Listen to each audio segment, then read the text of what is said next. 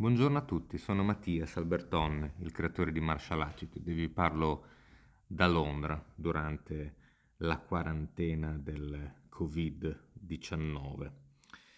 Le notizie sono sempre un po' inquietanti e le notizie si susseguono un giorno dopo l'altro in maniera uh, terribilmente uguale e sempre quindi peggiore, perché tanto più passano i giorni, tanto più la notizia sempre uguale delle cose che non vanno bene ehm, ha un effetto su quello che sono ehm, le, le nostre emozioni, anche quelle che sarebbero più positive.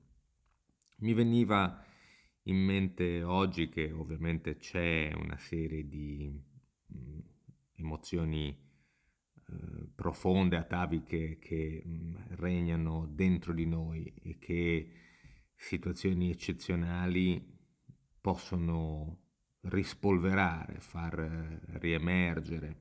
E mm, uno stato di quarantena eh, obbligata, imposta, autoimposta, a seconda di quello che sono i luoghi e i modi di persone differenti nel mondo, può in questo momento portare a galla cose che sono depositate lì dentro da molto molto tempo. E noi uomini, umanità, siamo specialisti nel nascondere le cose, soprattutto ovviamente a noi stessi. E, mm, facendo due chiacchiere ieri con eh, uno degli incredibili eh, protagonisti delle cronache di Marzia, questo team di persone legate da discipline diverse, ma dal comune intento di eh, parlare e sviluppare argomenti diversi ogni giorno. Eh, parlavo di quella che era la mia origine come ehm, ammiratore delle discipline marziali, una cosa che per quello che mi riguarda è sempre stata lì, forse perché appunto da ragazzino ero affascinato dai film eh, cinesi e giapponesi, dei, dei guerrieri, dei samurai, poi ovviamente Bruce Lee e altre eh, magiche sensazioni che mi arrivavano dal, dal mondo de, de, dell'avventura. E quindi mi, mi affascinava moltissimo l'idea del guerriero orientale che poi è stato declinato in, in tantissimi modi. Ma questo non spiega il perché fossi intimamente affascinato, ma poi ho avuto sempre gravi difficoltà a praticare le arti marziali, quindi in realtà sono un marzialista un po' atipico, intanto perché non sono un professionista, sono un, diciamo, un amante del genere, ci sono professionisti in questo podcast che cominciamo a conoscere giorno dopo giorno, ma il, um, le arti marziali mi hanno sempre intrigato perché davano ordine, disciplina, ehm, avevano apparentemente uno scopo, un fine, ma soprattutto per quello che mi riguarda erano un modo di essere appunto eh, uguali a se stessi, di essere alcune cose che abbiamo toccato nei giorni passati, cioè ehm, coerenti, coraggiosi, audaci, eh, tutte qualità diciamo nobili, ma eh, le discipline sono differenti, quindi noi sappiamo che tra eh, i protagonisti delle cronache di Marzia c'è chi ha la disciplina eh, dell'arte, la disciplina della filosofia, la disciplina dello yoga, la disciplina della fisioterapia, dello studio delle personalità. Ci sono vari talenti che vengono messi in campo e questo per me equivale tutto a essere ehm, disciplina di un'arte. Nello specifico l'arte marziale un'arte diciamo della guerra e sappiamo però che le persone che fanno arti marziali o sport da combattimento sono non pronti per la guerra, non lo fanno per andare in guerra, lo fanno per ognuno per motivazioni differenti, ma soprattutto per non essere violenti. E forse la violenza è stata quella che è la mia, il mio inizio. Non so che cosa sia successo, non so cosa sia depositato da qualche parte, in un angolo recesso del, de, del mio animo. Eppure mi ricordo bene che quando eh, iniziai più di 12 anni fa a fare, no, sì, sì, una dozzina di anni fa, cominciai a fare mh, Viet Vodà, uno dei grandissimi imbarazzi che ebbi, che scoprì di avere, era il fatto che veramente non riuscivo a essere tanto vicino, tanto nel contatto, e, perché avevo paura, avevo paura non so di che cosa, ed è una paura che mi ha sempre accompagnato, mi rendo conto, da ragazzino. Che cosa sia successo, sia stato un atto di bullismo piuttosto che non mm, qualcosa che ho visto, che mi ha impressionato, non lo so, francamente non lo so. Eppure l'arte marziale, la disciplina, mi ha aiutato ad avvicinarmi agli altri in una maniera in cui non avevo mai fatto prima. Quindi per me la disciplina ha aiutato a scoprirmi da solo, me stesso, scoprire quello che non andava bene, cercare di riconoscerlo innanzitutto ed aggiustarlo. Mi chiedo quindi quale sia la cosa che ha spinto ognuno dei protagonisti delle cronache di Marzia a iniziare il percorso di disciplina nelle arti, nella filosofia, nella, nello studio del corpo, dell'animo umano o delle arti marziali e degli sport da combattimento, qualcosa avete scoperto che era l'origine dell'amore, della disciplina che adesso praticate. Come nota finale vorrei ehm, dare al, agli ascoltatori una, una, un breve aggiornamento. Le cronache di Marzia stanno evolvendo, le persone, i protagonisti si stanno aggiungendo e quindi ritengo che possa essere ehm, utile quello di essere mh, distribuita meglio e più fruibile. Um, quindi faremo una serie di piccoli, grandi cambiamenti nel corso delle prossime giornate, il primo dei quali sarà l'orario di pubblicazione. Um, fino ad oggi abbiamo pubblicato um, diciamo in serata, orario italiano, 7, 8, 8 e mezza, 6, però molto ondivago. Vorrei invece mm, agevolare gli ascoltatori nel sapere che le cronache di Marzia escono quotidianamente a una ora fissa. In, in questo senso, da domani le cronache di Marzia usciranno, saranno pubblicate ogni mattina alle 7 del mattino, in maniera tale che le persone anche quando si svegliano davanti alla colazione col caffè avranno la possibilità di ascoltarlo e averlo come eh, spettacolo radiofonico fisso. Un saluto da Londra, la parola agli altri. Ciao Mattias, ciao a tutti gli ascoltatori, io sono Alice Roveda, parlo da Modena in Italia e sono istruttrice di Tai Chi Chuan, Kung Fu, Qigong e operatrice di medicina tradizionale cinese. Per me questo discorso di che cosa ho cercato, che cosa mi ha spinto a scegliere una disciplina marziale è un po' particolare perché ehm, diciamo che mi è arrivato mh, da terzi, la, la, mi è arrivata da terzi la spinta a eh, intraprendere questo percorso. Il fatto è che eh, per chi mi conosce lo sa, sono molto piccolina, molto magrina, come sempre, sono sempre stata così e fin da piccolina appunto ero sempre la bambina più piccola, quella che non cresceva, quella magra, quella deboluccia, non tanto di salute, però proprio fisicamente eh, non mettevo su un grammo, ecco, detta così. E, ehm, per cui mia madre, eh, cintura nera di kung fu, appassionata di arti marziali, quando ho compiuto 4 anni mi ha eh, mandato ne, nel gruppo dei piccoli ninja in palestra dove lei praticava. eh, per avviarmi, per farmi rafforzare un pochettino a livello fisico e, e psichico. Um, per cui per me e da lì, cioè io non ho mai smesso, ho, ho continuato, ho continuato fi- fino ad oggi, oggi che ho 31 anni ho continuato sempre. Per cui dicevo, per me è normale, cioè non, non riesco a pensare a una vita senza queste cose, perché io ci sono cresciuta insieme. All'inizio, infatti, non c'era tutta questa profondità nella mia pratica. È come dire che boh, ti lavi i denti al mattino, cioè è ovvio che lo fai così, è ovvio che si fa così, non, non ti poni ma perché lo devo fare così invece che cosa.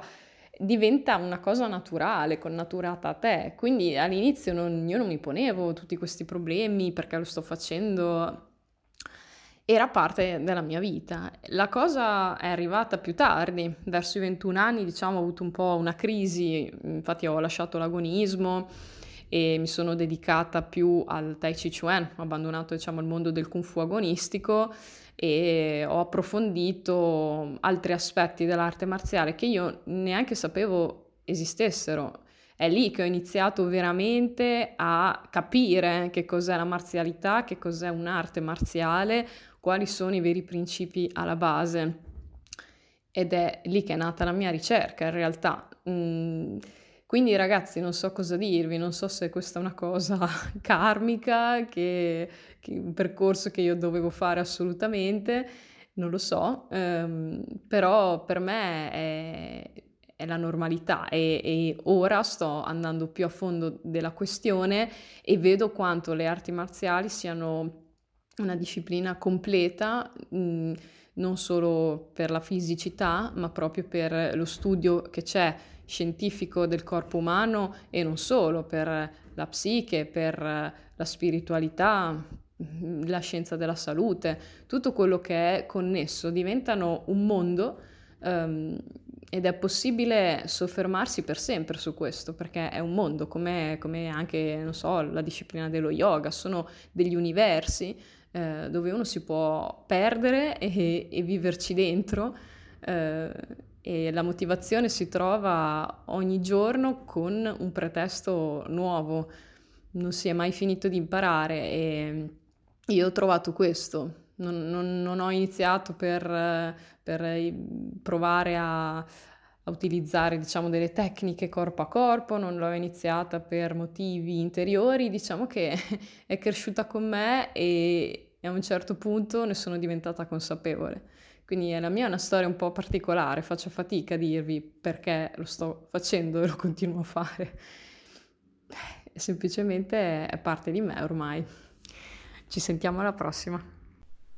Buongiorno a tutti, buongiorno Mattias, buongiorno ai collaboratori e soprattutto gli ascoltatori delle cronache di Marzia. Mauro Gibin dalla provincia di Savona in questo periodo un po' particolare, diciamo così. Allora, tema della disciplina. Se devo essere sincero, la parola disciplina, il termine disciplina non lo sento tanto mio, non lo uso, non, eh, non lo riconosco nel mio modo di, di pensare. Per il semplice fatto che, magari sbagliando, associo il termine disciplina ad un qualcosa di rigido, un qualcosa di imposto, un qualcosa forse legato più al mondo militare che al mondo del, dell'adattabilità di quale il Kung Fu si fa portavoce. Ho una parola che eh, però vorrei associare a questo concetto di disciplina che è motivazione.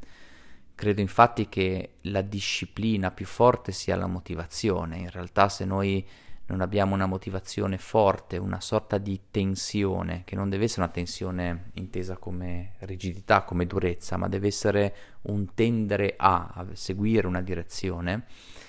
Se non abbiamo questo non esiste disciplina, o meglio, potrebbe esistere per, per, un determinato periodo, ma è un qualcosa di imposto che prima o poi va a scoppiare, va a creare delle frizioni nel nostro, nel nostro essere che non conducono a nulla di buono.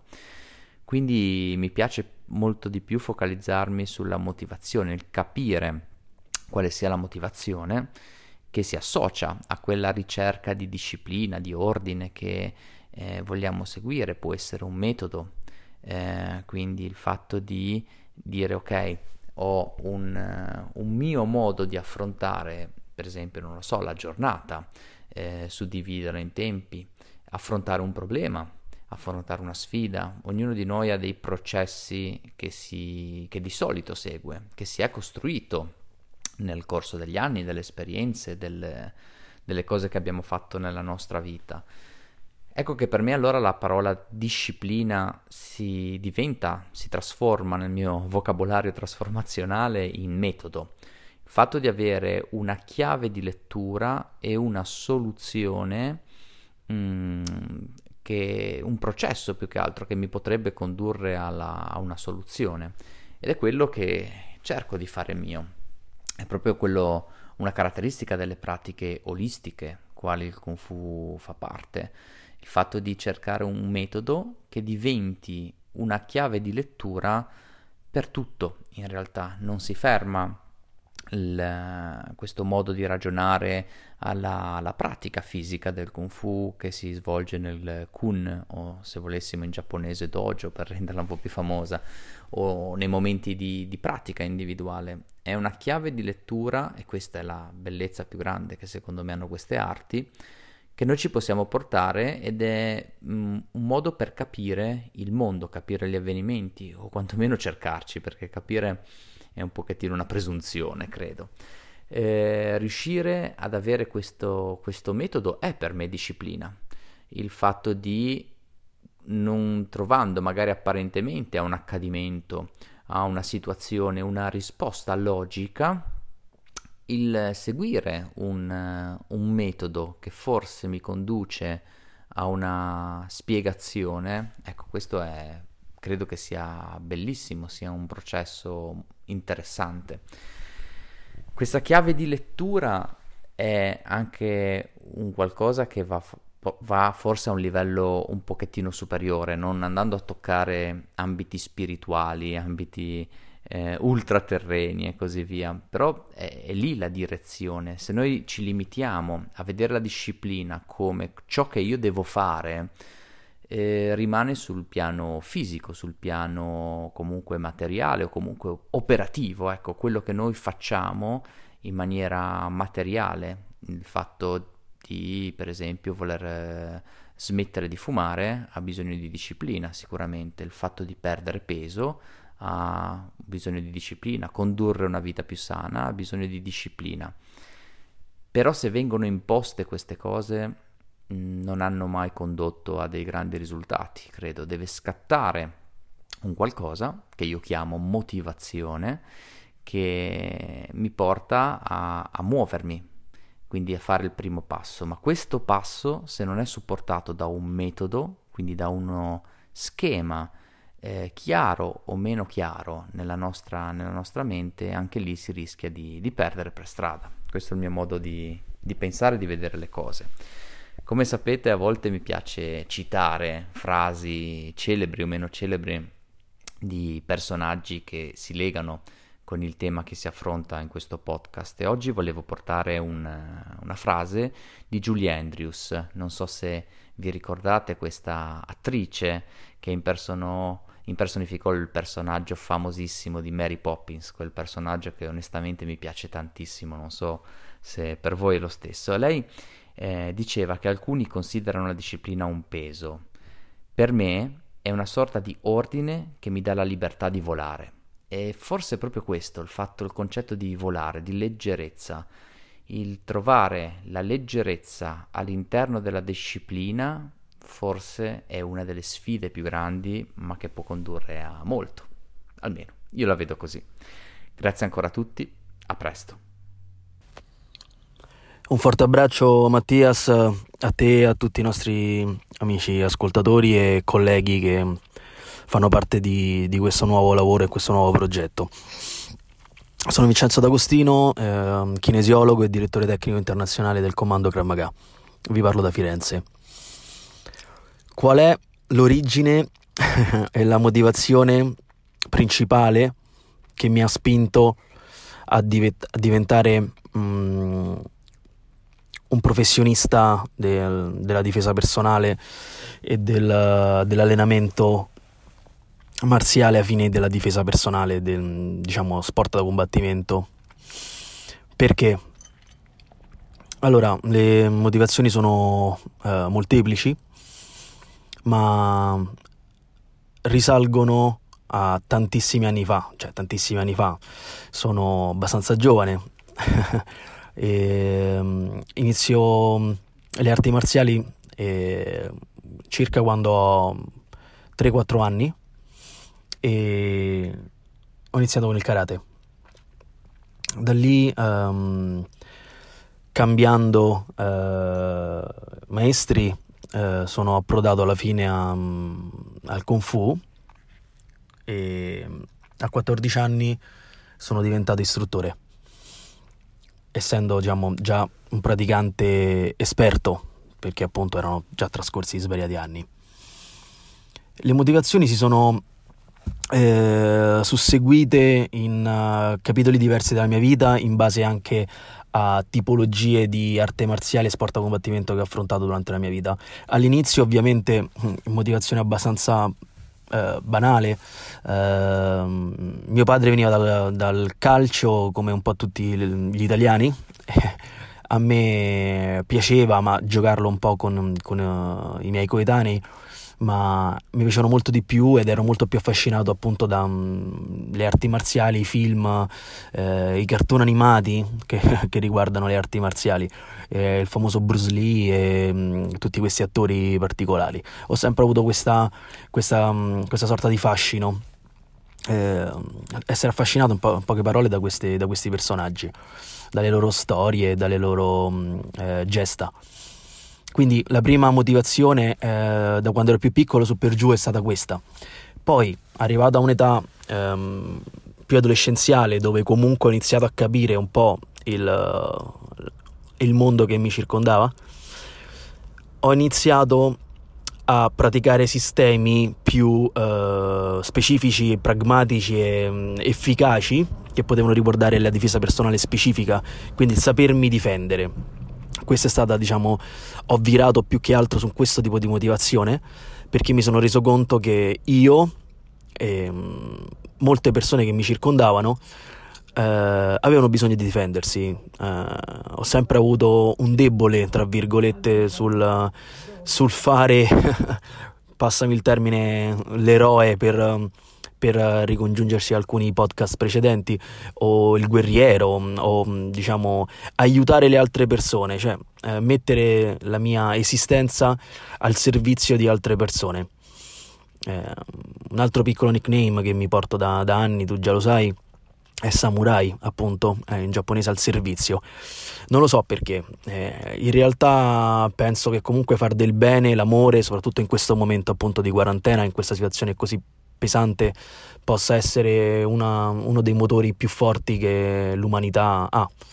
Quindi uh, cercare di superare il, le avversità per mezzo dell'amore, appunto, verso il prossimo. Ho avuto svariati casi eh, durante la mia esistenza fino, fino, ad oggi di persone che comunque si sono avvicinate uh, alla pratica dopo essere state um, abusate dopo aver subito violenze. E questo comunque ha fatto appunto scattare in me la scintilla del, del always be ready cercare di essere sempre pronto e cercare un qualcosa di più appunto pragmatico ed efficace. Infatti a 14 anni stavo dicendo dopo essermi um, diplomato, tra virgolette, um, istruttore di Kung Fu tradizionale Shaolin del Tempio sotto Shide Cheng, un monaco della 32esima generazione Shaolin, ho cercato un qualcosa di un po' più, tra virgolette, militare, passami il termine, un po' più um, diretto. A questo punto ho iniziato il mio percorso anche universitario con la medicina e, ma ho subito anche qui eh, optato per le scienze motorie. Eh, da qua ho intrapreso lo studio di vari sistemi di combattimento e sport da combattimento, appunto, quindi eh, Muay Thai, Kick, eh, Full Contact, eh, MMA, eh, Jiu Jitsu brasiliano, fino ad approdare al Krav Maga, che ho iniziato appunto intorno ai 17-18 anni, fino adesso che ho più di 30 anni, quindi sono circa 20 anni che insegno e non so, forse 30 anni di pratica, una cosa del genere.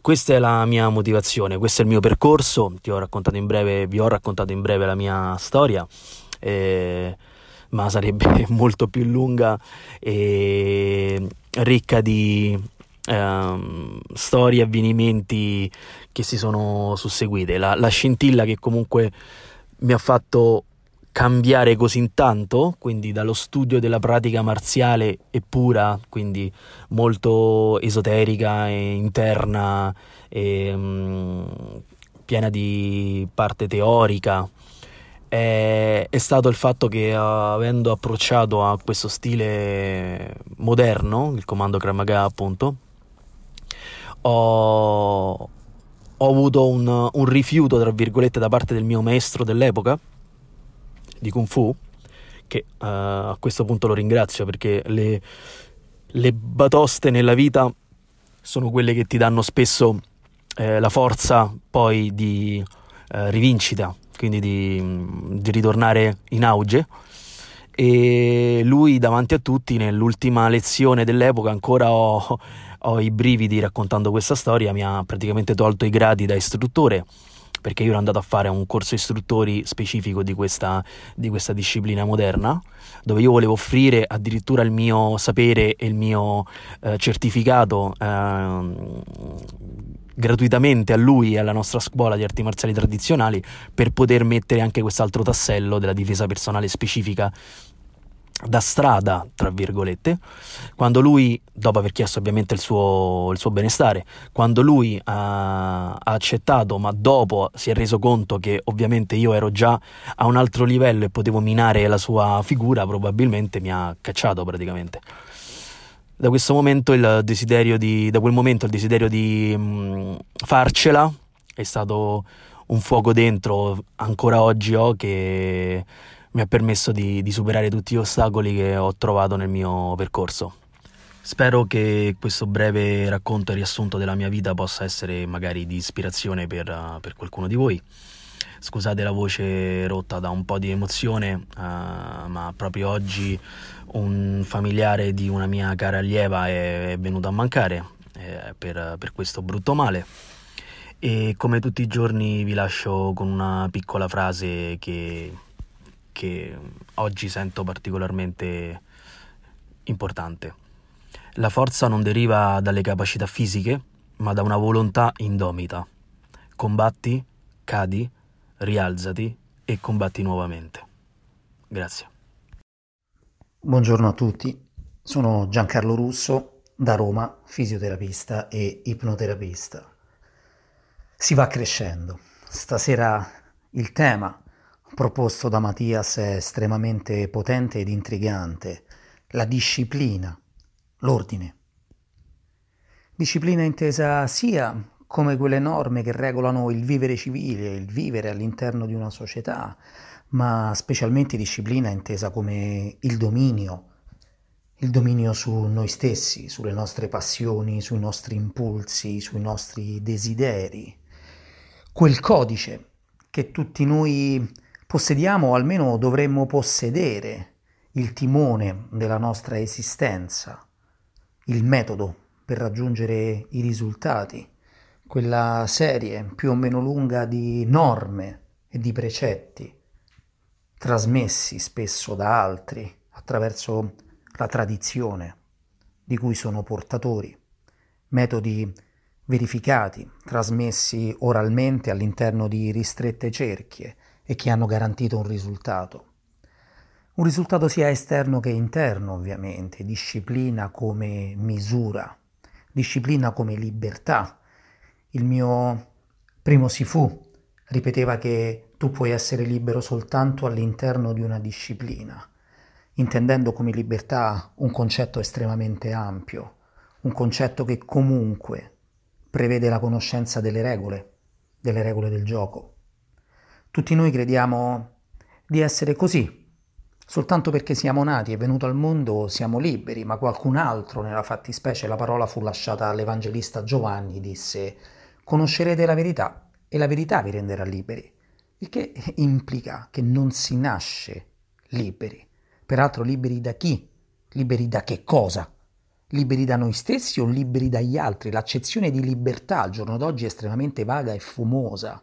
Ci si sente liberi soltanto perché si può uscire la sera e fare quello che ti va di fare in giro. O la realtà è liberarsi da qualche catena interiore. Tutti noi che pratichiamo ci liberiamo continuamente da qualche cosa attraverso il metodo, attraverso la disciplina. Per questo si ripetono incessantemente ad ogni sessione di pratica le basi, sia nelle arti marziali cinesi, nelle arti marziali giapponesi, nelle arti marziali occidentali, anche quelle italiane, la scherma antica, la box, la lotta, si ripetono sempre i fondamentali. Quella pratica interiore, quella disciplina che forgia il corpo, forgia la mente sotto le difficoltà. L'inizio, per me, fu abbastanza speciale da ragazzino quando entrai in palestra per la prima volta e vidi il Sifu quest'uomo cinese alto per i standard orientali.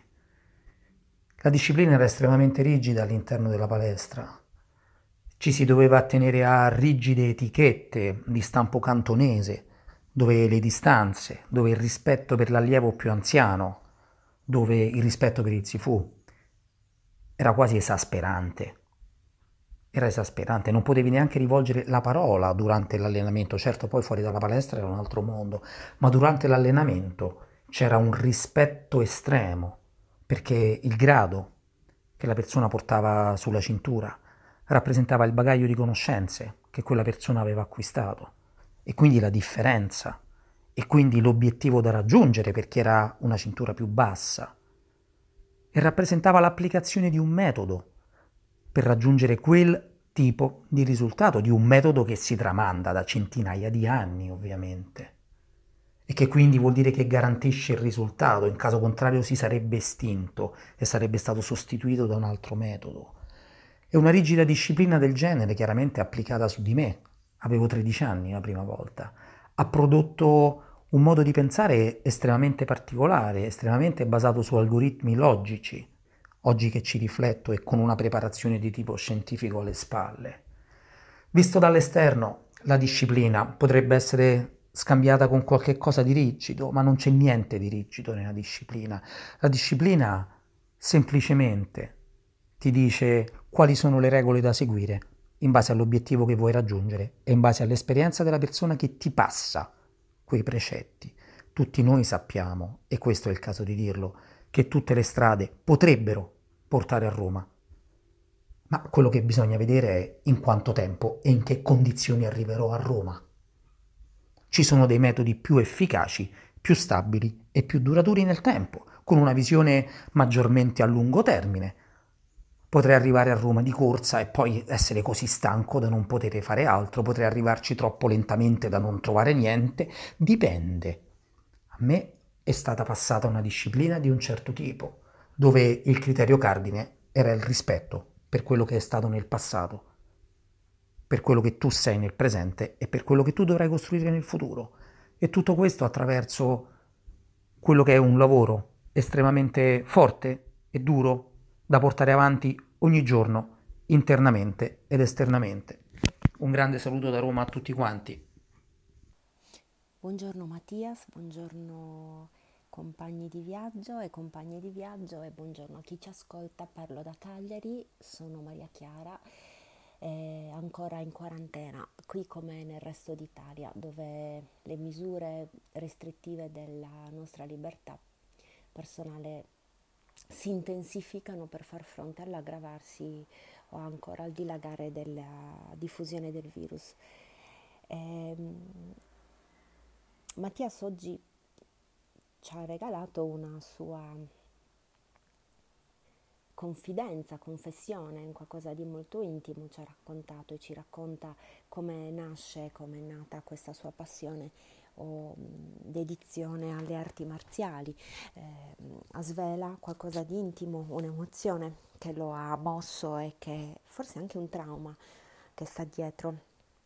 Eh, la scelta di accostarsi a questa disciplina oppure eh, il fatto di esserci accostato solo eh, un po' avanti nel tempo rispetto al suo interesse da sempre coltivato e quindi mh, mm, ci sta un po' chiamando a fare altrettanto, cioè parlare di noi da un punto di vista un po' più intimo di quanto non abbiamo già fatto eh, nel, nel corso delle precedenti registrazioni. Questo spero che sia, come dire, tollerabile per chi ascolta. Ehm, ed è comunque una buona opportunità. Mm, eh, quella di poter parlare di sé. E brevemente, mm, se devo diciamo, scegliere una passione, un amore, una disciplina a cui così eh, mi dedico, ma non per lavoro, non è la mia attività principale, eh, direi che è l'arte. E, eh, che ho iniziato a, a frequentare nei luoghi di, di, produzione, anche in quelli in cui la, l'arte si, si espone, come le gallerie o le fiere o le biennali, le mostre, eh, dopo i 30 anni, eh, per un'esperienza di lavoro presso una galleria d'arte, eh, anche se io ho studiato diritto, quindi eh, mi occupo per lavoro, mi sono occupata d'altro, però l'arte è una passione, eh, è qualcosa che intimamente mi collega, collega me al mio, al mio animo.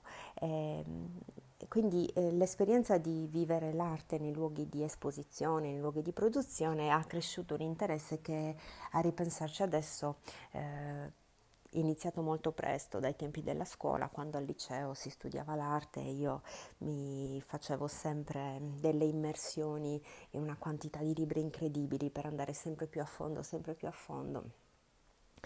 Eh, per conoscere, per capire. L'arte mi interessa moltissimo tuttora, appunto, e è ciò che mi muove, come chiede Mattias, in questa disciplina, nel seguirla, nel ricercarla, nell'affrontare ehm, un po' di studio anche, se così vogliamo chiamarlo, è proprio il piacere che mi dà, mm, nel senso che è, una, è proprio rispondo ad un mio bisogno, come dire mi piacciono le giornate di sole, eh, esco a fare una passeggiata, giusto per tirar fuori qualcosa che adesso non si può fare, oppure mi, piace, mi piacciono le fragole e quando è la stagione me ne mangio un bel piatto, così mi dà piacere eh, lo studio dell'arte, l'osservazione dell'arte.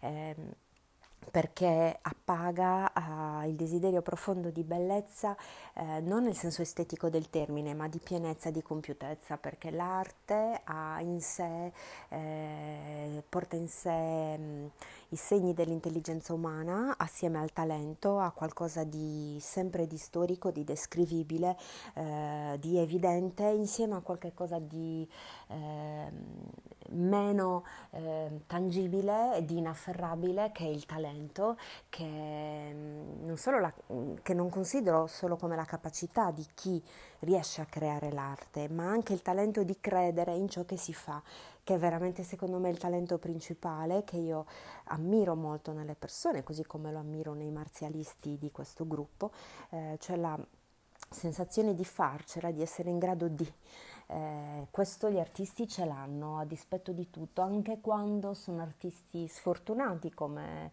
un artista non contemporaneo che fu Vincent van Gogh, appunto, che vendette un solo quadro eh, in vita. Il mondo dell'arte è complesso, è un mondo che ha tante sfaccettature, anche implicazioni di mercato, implicazioni economiche, ma per una che non può comprare tanto, anzi ben poco, e che si limita a osservare, a leggere, a studiare, la cosa più piacevole è proprio la conoscenza. Non ho mai desiderato eh, o comunque pensato di praticare seriamente una disciplina artistica io stessa, eh, quello che mi piace assolutamente è lo studio e la conoscenza. Eh, questo mi appaga. Eh, grazie per l'ascolto e a presto. Ciao a tutti, sono Fabio Campinotti, insegno storia e filosofia a Genova. Qual è stato il percorso che mi ha portato a occuparmi principalmente di filosofia? Premetto che oltre che insegnare filosofia, in passato ho fatto anche il cuoco, o per meglio dire il gastronomo. a Recco, per cui eh, diciamo che il mio percorso è abbastanza articolato. Ora non starò qui a, a scri- descrivervelo nei dettagli, però eh, diciamo che in apertura la cosa che ho eh, imparato durante tutti questi anni è, è quello che viene sintetizzato molto bene in un famoso discorso che Steve Jobs fece, mi sembra, nel 1997, se non mi ricordo male, che è diventato poi molto famoso, il discorso che fece ai laureati a Stanford, eh, dove diceva mh, mm, sostanzialmente questo. Eh, molto spesso nella vita ci ritroviamo a fare delle cose, delle scelte, dei percorsi eh, che non sappiamo bene perché eh, li stiamo facendo, semplicemente in quel momento lì eh, ci ritroviamo a farli o ci va di farli, quindi di studiare una determinata una disciplina piuttosto che un'altra, senza avere magari un preciso piano. No? Eh, e eh, scopriamo solo dopo, mm, quindi guardandoci indietro, che tutte le cose che abbiamo fatto, anche gli errori no, che abbiamo compiuto, eh, in realtà fanno parte di un percorso che ci ha portato esattamente nel punto in cui ci troviamo in questo momento e ci ha reso le persone che siamo. No? E, e io questo è quello che, quello che, ho, che ho, constatato. Eh, ho iniziato ad avvicinarmi alla filosofia eh, inizialmente al liceo, principalmente per cercare un po' di sicurezza eh, anche in me stesso ehm, e anche un po' così, diciamo, fra virgolette, per tirarmela davanti ai miei compagni, perché quando si ha 16-17 eh, anni non si è ancora estremamente immature, si cercano delle sicurezze, eh, quindi non precisamente per i motivi giusti, corretti, potremmo dire. E mi, inter- mi ero avvicinato soprattutto agli aspetti morali della filosofia, e per cui avevo la vaga idea che forse mi sarebbe piaciuto studiarla. In realtà poi ho fatto due anni a legge per pressioni familiari, diciamo così. Eh, questo errore poi mi ha portato a perdere del tempo, a fare degli altri percorsi, a, a lavorare, quindi a darmi da fare in un altro ambito che ho scoperto essere comunque una, una passione che avevo, cioè la cucina, a continuare gli studi, a, quindi poi in un secondo momento a, a continuando gli studi lavorando, eh, dopo appunto aver, aver, scelto filosofia, essere passato da, da, legge a filosofia, ho scoperto anche la passione per la teologia, quindi ho portato avanti eh, entrambi i percorsi prendendo tutte e due le lauree. E, e tutto il percorso che ho fatto, che poi mi ha portato a insegnare religione solo dopo filosofia, eh, mi ha stimolato ad andare al di là no, dei, degli stretti steccati disciplinari. E questa è la cosa, devo dire, che mi ha, eh, mi ha via via appassionato sempre di più, perché mh, mm, ho scoperto e sto tuttora scoprendo come eh, il, le barriere no, che dividono le cosiddette discipline eh, umanistiche da quelle scientifiche in realtà siano soprattutto la conseguenza di eh, costruzioni mentali che, noi, eh, che l'uomo ha, ha um, eretto nel corso della storia eh, per vari tipi di ragioni, vari tipi di motivi. Eh, però non rispettano quella che è la realtà dei fatti. La realtà eh, e la complessità della, del mondo in cui viviamo è tale da poter essere apprezzato, compreso e indagato eh, solo se si comprende che eh, occorre guard- cambiare punti, punti, di vista, cioè occorre cambiare mh, la realtà è sempre la stessa, ma quelli che devono cambiare siamo noi, cioè devo, dobbiamo cambiare gli strumenti con cui cerchiamo di comprendere noi stessi e la realtà in cui abitiamo. E la straordinaria caratteristica della filosofia è proprio quella di essere eh, un metodo che eh, si interfaccia con, tan- con, le altre discipline eh, mantenendo fisso l'orizzonte di ricerca della verità, una verità che non ha la caratteristica di essere eh, un qualche cosa di fermo o che si può possedere, perché si muove con te e ha una struttura. Scusate, una struttura eh, essenzialmente relazionale, come eh, scrive benissimo Tommaso d'Aquino nella Summa Teologica e nella Summa Contra Gentiles, eh, cioè ovvero la verità non è qualcosa che tu puoi eh, sviscerare e eh, esaurire completamente e possedere, ma è qualcosa che eh, addirittura si potrebbe dire il contrario, ti possiede, cioè come eh, diceva anche Socrate, è un, un daimon, un, un demone che, eh, quindi uno spirito che eh, eh ti, ti, sprona a, a andare sempre più eh, dentro la realtà delle cose. No? Eh, e quindi paradossalmente proprio quando si affrontano i temi che possono sembrare eh, più astratti e meno legati alla, alla, vita di tutti i giorni, in realtà si sta entrando nel cuore delle cose e entrare nel cuore delle cose significa comprendere l'intima e profonda relazionalità che lega tutto ciò che esiste.